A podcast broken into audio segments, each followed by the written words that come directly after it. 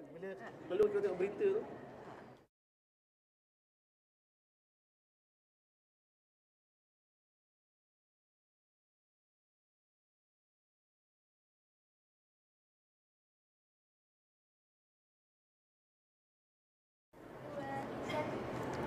Assalamualaikum warahmatullahi wabarakatuh dan selamat tengah hari diucapkan kepada penonton-penonton semua. Kembali kita lagi dalam Hoi Podcast di mana kita akan bersembang santai bersama tetamu kita pada hari ini. Uh, sebelum kita bermula, izinkan saya sebagai uh, sebagai saya Hurun sebagai hos anda pada hari ini dan saya Nur Izazi Miti Huaidit merupakan uh, peneman hurun pada hari ini. Uh, izinkan saya untuk memperkenalkan dahulu uh, penaja kita pada hari ini iaitu uh, Has Production dan Pixel Distribution kerana sudi untuk uh, menaja kami pada hari ini. Uh, kita hari ini bersama-sama dengan um, iaitu penasihat Jemba Bakery uh, Dr. Anwar Sani. Uh, korang kat luar sana mesti nak tahu uh, latar, uh, serba sikit latar belakang tentang Dr. Anwar Sani ni kan. Uh, doktor boleh tak memperkenalkan uh, serba sikit uh, tentang diri doktor?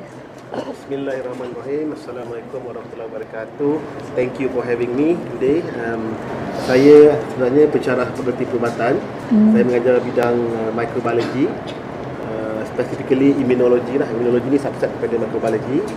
Dan uh, untuk tahun 2021 dan 2022 saya juga memegang jawatan pengarah Pusat Usahawanan Universiti uh, dan juga penasihat kepada program Gemba Bakery. Hmm.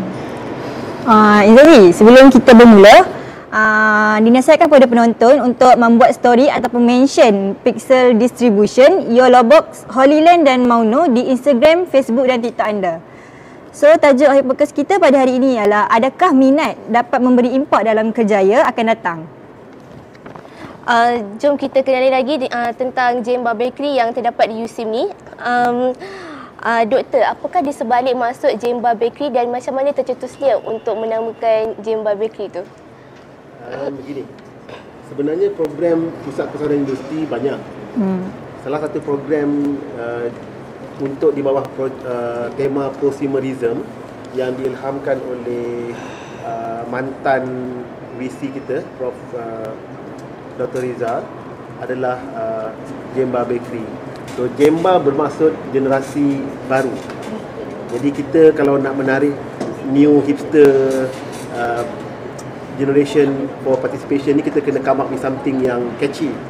So that's why kita come up with perkataan Jemba, generasi baru bakery. Okay. Uh, setiap uh, seperti kita tahu, uh, setiap permulaan untuk tubuhkan sesuatu perniagaan ataupun kerjaya pasti ada inspirasi yang terbesar masing-masing. So apakah inspirasi terbesar yang doktor kepada doktor untuk menubuhkan Jemma Bakery ni? Satu kataan yang I think mem- menjawab persoalan itu adalah empowerment. Saya nak kalau boleh para pelajar dia boleh berdikari atas kaki sendiri. Hmm. dan untuk program Jemba Bakery ni uh, kita sasarkan pelajar-pelajar daripada keluarga asnaf. That means keluarga-keluarga uh, kita kata sekarang zaman moden ni B40 lah kan? Hmm. uh, jadi saya mahu mereka uh, ada daya usaha sendiri untuk uh, mengisi poket mereka sendiri. Maksudnya mereka tidak bergantung kepada ibu bapa ataupun bergantung kepada orang lain bergantung kepada beswa ataupun bergantung kepada apa-apa sumber kewangan lain untuk uh, menjana pendapatan. That is the main uh, inspiration for me lah. Kalau kita tengok kan doktor, uh, kalau nak menubuhkan sesuatu uh, perniagaan, dia mesti mengambil masa yang lama lah ataupun uh, bertahun-tahun, berbulan-bulan. Kalau uh, Jemba Bakery ni sendiri, um, berapa lama doktor mengambil masa untuk menubuhkannya? Okey, um, apa pun yang kita buat, kita tak buat bersorangan. Kita hmm. ada tim. Jadi saya tidaklah nak ambil kredit uh, mengatakan saya buat perkara ni seorang diri. Uh, saya ada tim di PKUU yang bermula daripada draft uh, proposal uh, kepada Maybank hinggalah uh, proposal itu diterima oleh pihak uh, Maybank. Uh, by the way, duit ini duit dah disumbangkan daripada uh, zakat Maybank. Jadi it took us 9 months 9 bulan eh, daripada proposal itu di uh, diideakan dicetus, dicetuskan. Dan hmm. kita bagi kepada Maybank Maybank return balik kepada kita untuk dimurnikan kita then kita return balik. Ding dong ding dong ding dong it took us 9 months until December bermula daripada March 2021 hinggalah uh, December 2021 barulah duit tu disburse. Maknanya duit 500 ribu tu half a million tau duit ni bukan sikit 500 ribu diberikan oleh pihak Maybank kepada USIM specifically Pusat Kesanan Universiti untuk menjalankan program Jemba Bakery thank you um, setiap orang uh, pasti ada minat masing-masing. Uh, seperti saya, saya suka main nombor ataupun kalkulator. So, saya lebih menjurus kepada perakaunan. So, adakah doktor sendiri uh, mempunyai minat ke arah bidang bakery ni? Sangat. Actually kan, uh, I think memang daripada dulu lagi saya suka lah. Menye- I think it's not really memasak tapi menyebuk-nyebuk masak di dapur. Uh, jadi bila time PKP kan kita kita tahu tak tahu pernah Hmm. buat. Remember uh, COVID time 2020 2019, 2021 kan? Ya, kita l- being locked uh, down by the authority due to COVID. Jadi uh, tak tahu apa nak buat. Jadi ad- untuk mengisi masa lapang saya uh, cuba-cubalah buat produk-produk bakery ni. Ada jadi, selalu tak jadi. It's okay. Uh, saya cuba je. Uh, but anyway, uh, the important thing is process tu. Saya bila kita belajar sesuatu yang baru, kita learn uh, by experience. So that is the main uh, driving force for me for dalam bidang bakery. Adakah kalau kita uh, menyertai bidang bakery ni dapat mengasah uh, bakat para pelajar? Uh, dari segi diorang pandai memasak ke, diorang pandai mix ke? Definitely yes. Because um, satunya kita nak mereka ni berani mencuba. Bakery kalau you tak berani mencuba, then you will not going uh, to have any result. Hmm. Jadi uh, bila mereka mencuba, mungkin mereka akan uh, ber- mereka mungkin mereka mereka bermula dengan minat. Ada yang tak minat langsung pun, tapi mereka cuba je and jadi. Hmm. So secara tak langsung Betul. dia akan memupuk minat dalam bidang bakery. Okay, so uh, pada peringkat awal, apakah yang uh, dipelajari oleh pelajar ke, uh, setelah menyertai uh, pro, progr- pro, projek Jemba Bakery ni? Uh, program ni sebenarnya sangat uh, intensif. Uh, you know, dia ada empat fasa. Setiap satu fasa tu enam bulan. Jadi sepatutnya kalau program ni insyaAllah berlangsung dengan baik, dia akan jadi dua tahun. For the first six months, uh, para pelajar ini dilatih dalam empat modul. Modul pertama, uh, how to manage your business, how to come up with proposal. Pernah dengar BMC, Business Model Canvas? Ah. Kita ajar dia how to come up with business model canvas. Lepas tu modul kedua kita ajar dia pengendalian makanan. Uh, Not only kita ajar, kita make sure that mereka ada khusus pengendalian makanan tu uh, secara praktikal. And then modul ketiga practical uh, bakery product. Jadi kita panggil uh, jurulatih profesional eh, bukan jurulatih uh, yang uh, tidak bertauliah. Kita panggil memang bakers daripada uh, yang ada kedai di luar sana untuk mengajar pada pelajar kita yang menyertai program ni macam mana nak buat roti, macam mana nak buat kek, macam mana nak buat cookies. And then last but not least definitely important sekarang ni because kalau tak ada certification you will not go far. Jadi kita ajar juga cara-cara untuk mendapatkan persijilan halal. So very comprehensive program. Baiklah, uh, itu uh, serba sedikit introduction tentang Jemba Bakery. Uh, kita akan berehat seketika. Uh, kita akan berehat dengan menonton uh, sebuah video. Uh, kita akan Tentang projek Jemba Bakery ni.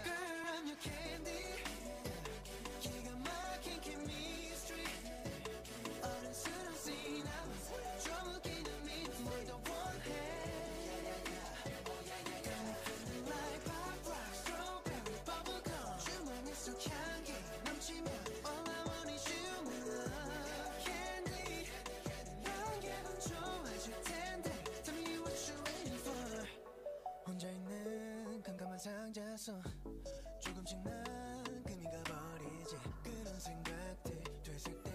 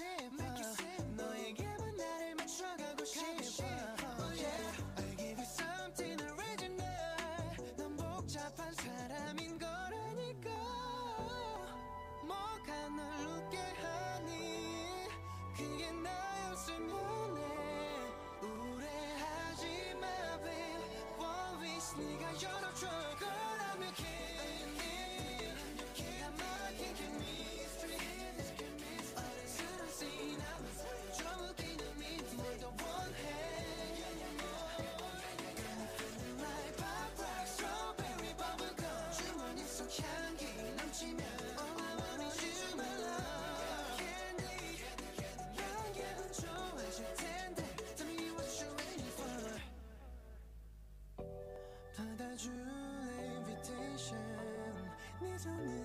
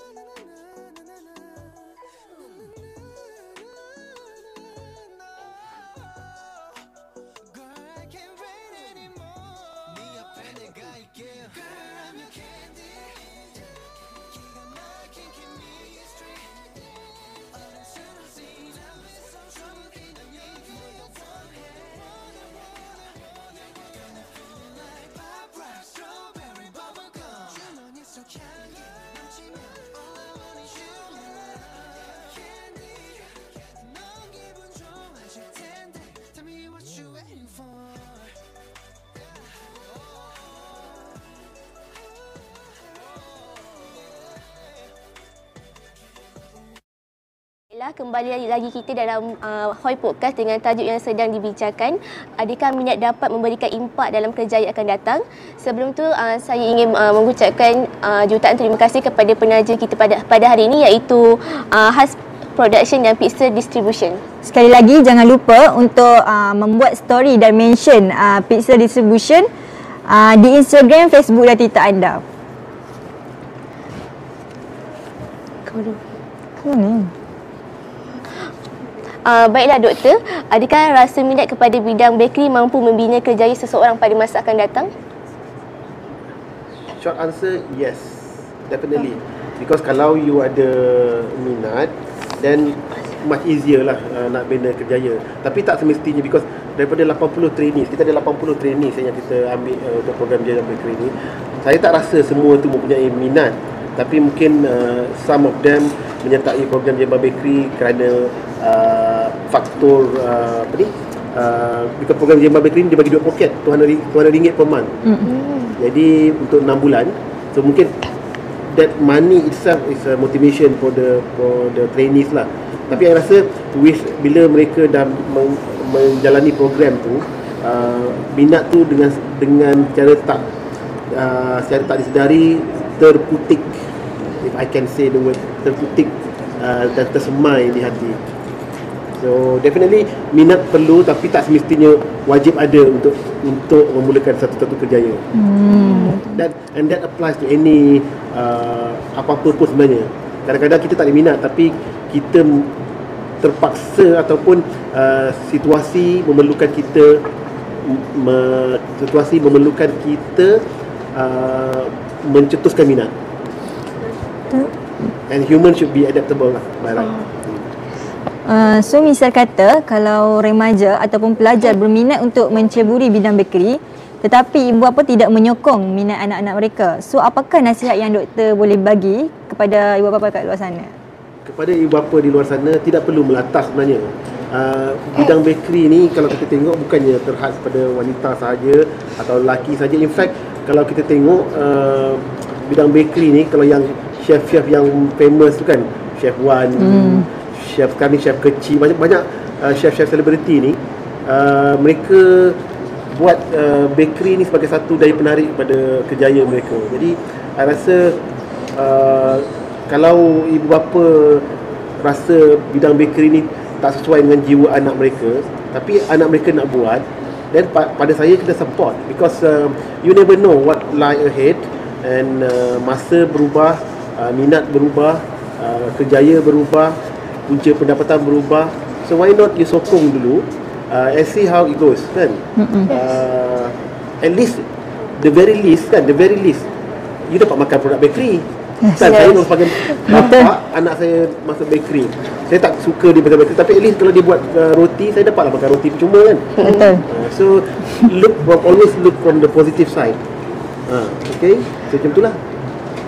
Kalau kita nak ceburi satu bidang tu mesti ada cabaran-cabaran dia. Macam kalau kita nak uh, ceburi bidang bidang engineer lah contoh, uh, dia ada uh, cabaran yang besar lah.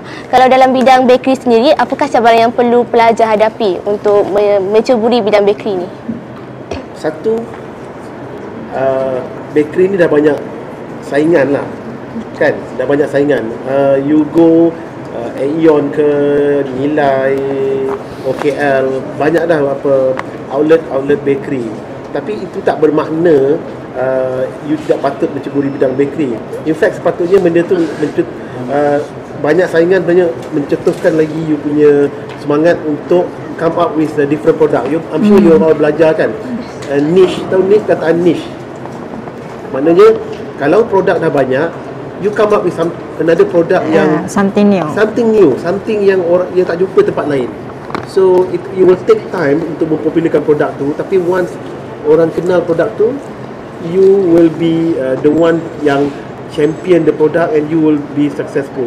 Tu rasanya. So that the main the main cabaran lah. Uh, ramai ramai yang rasakan ah dah terlampau banyak bakery. Mm-hmm. I, I will not uh, be successful in this uh, bidang. Tapi actually it should be the uh, motivation for you to come up with a uh, product differentiation dengar kan product differentiation uh, something yang different something yang uh, Something yang uh, unique pada business you So um, pada zaman sekarang adakah masih relevan untuk seseorang tu memilih bidang bakery sebagai kejayaan mereka? sangat relevan lah. Sangat relevan. Kan, uh, itu jawapan pendek tapi jawapan panjangnya uh, because orang nak makan. panjang. Kan orang nak Betul. makan. Uh, kalau I tanya audien dekat uh, yang sedang menonton atau audien yang berada dalam uh, dewan uh, library ni, uh, I rasa tak ada yang tak minat produk-produk bakery. Kan? Semua nak yang manis because Betul, betul. manis Dessert. akan menyebabkan orang tu manis.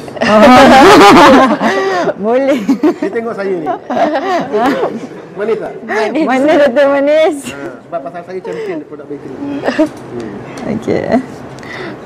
Adakah de- uh, dengan membuat kek boleh menjana pendapatan seseorang pada masa hadapan jika kita lihat dari segi bajet uh, pengeluaran untung rugi?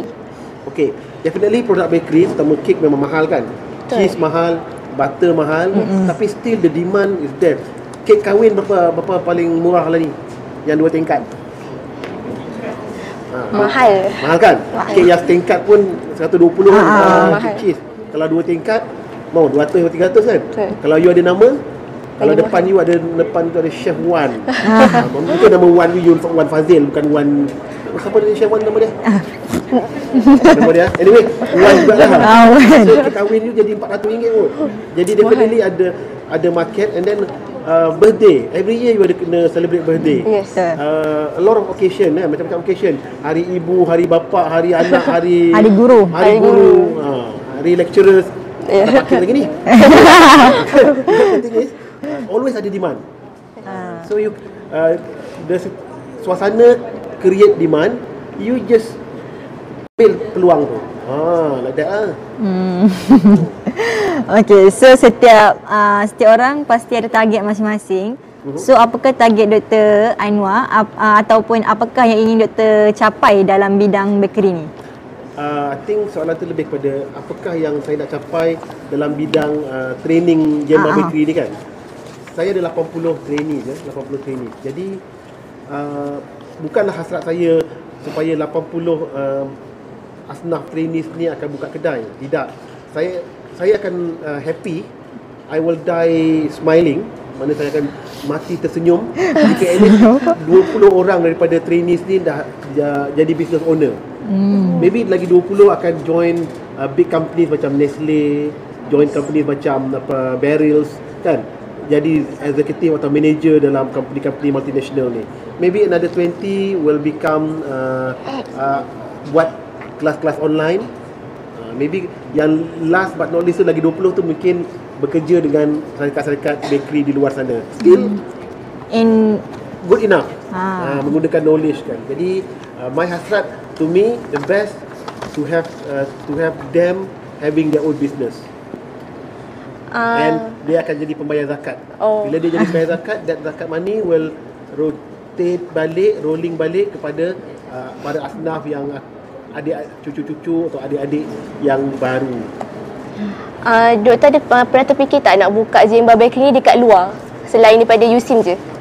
Alhamdulillah, in fact, uh, very good question. Kita sebenarnya dalam proses uh, membuka sebuah outlet di Nilai Impian.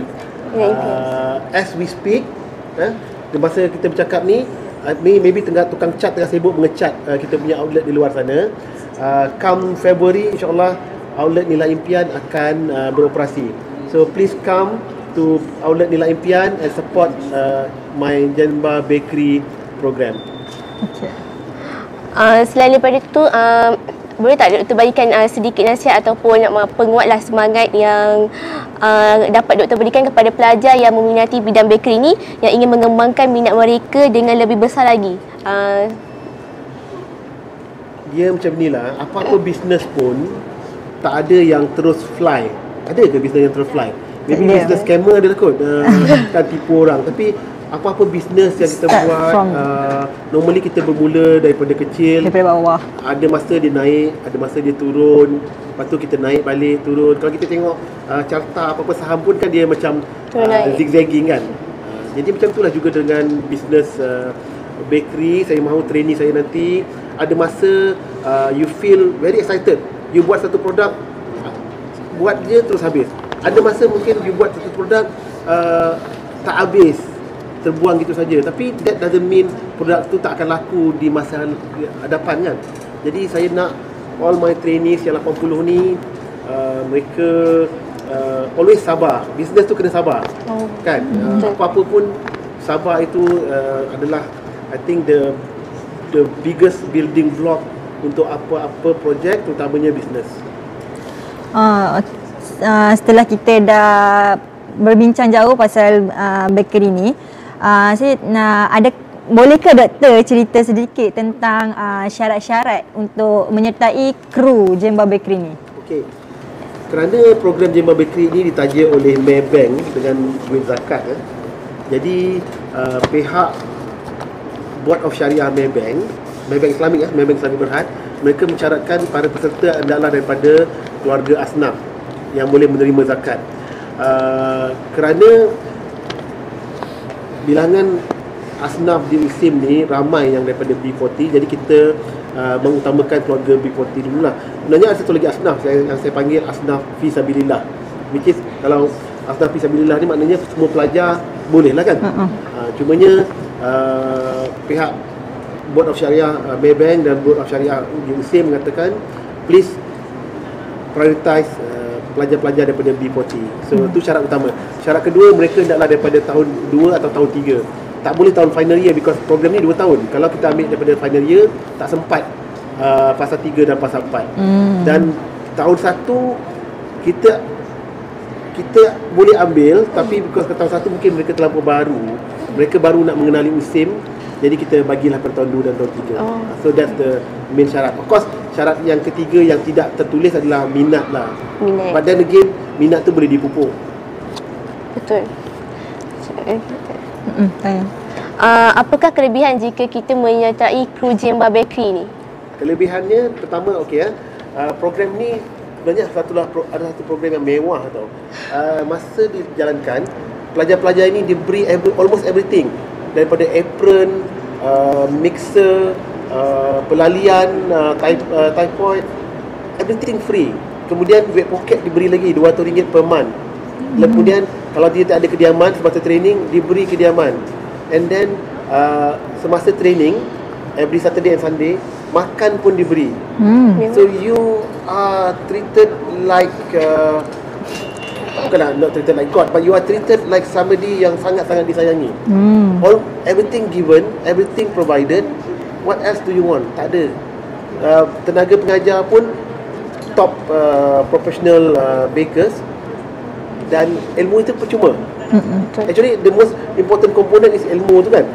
Ilmu ni kalau you pergi ke mana-mana tempat ataupun you pergi ke online nak ambil ilmu bakery, they will charge you even for one recipe, for one menu, maybe 500 ringgit. Yes. Yes. Here budak-budak ni belajar pelbagai jenis kek free, pelbagai jenis cookies free, pelbagai jenis roti free. And then roti yang dibuat, kek yang dibuat, cookies yang dibuat, bawa balik makan free. Free. Semua free. Semua free. Ha. Just kan- enjoy je. Enjoy saja.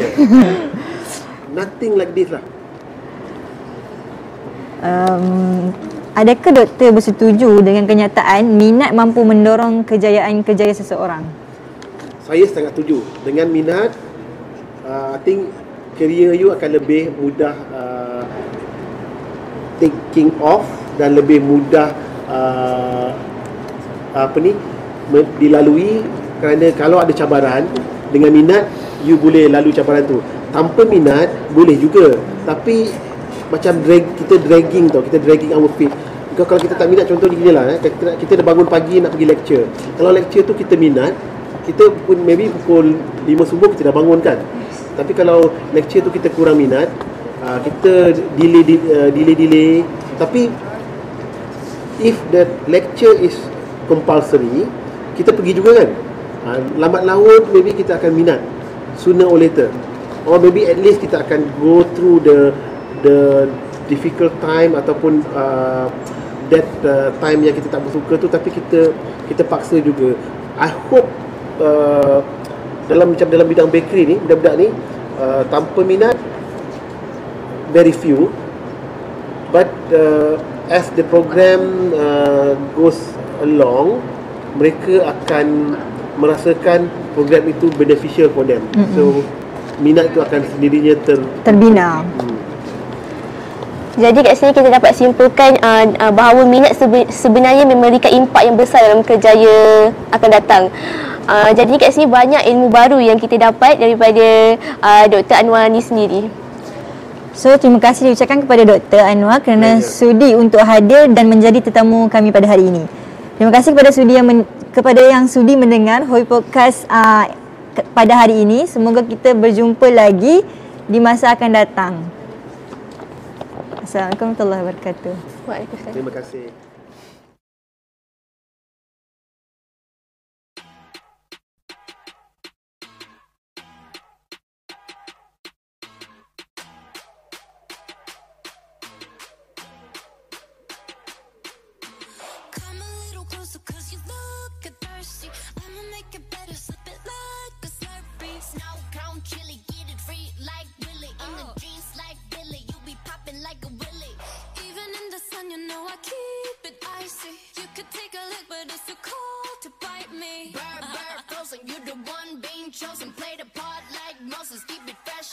like roses.